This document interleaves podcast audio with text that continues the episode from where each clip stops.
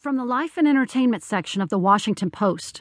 I'm an Oregon rancher. Here's what you don't understand about the Bundy standoff by Keith Nantz. This week, the Ammon Bundy led seizure of a federal wildlife refuge thrust Oregon's ranchers into the spotlight.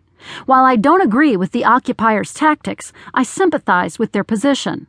Being a rancher was always challenging, and it has become increasingly difficult under the Obama administration.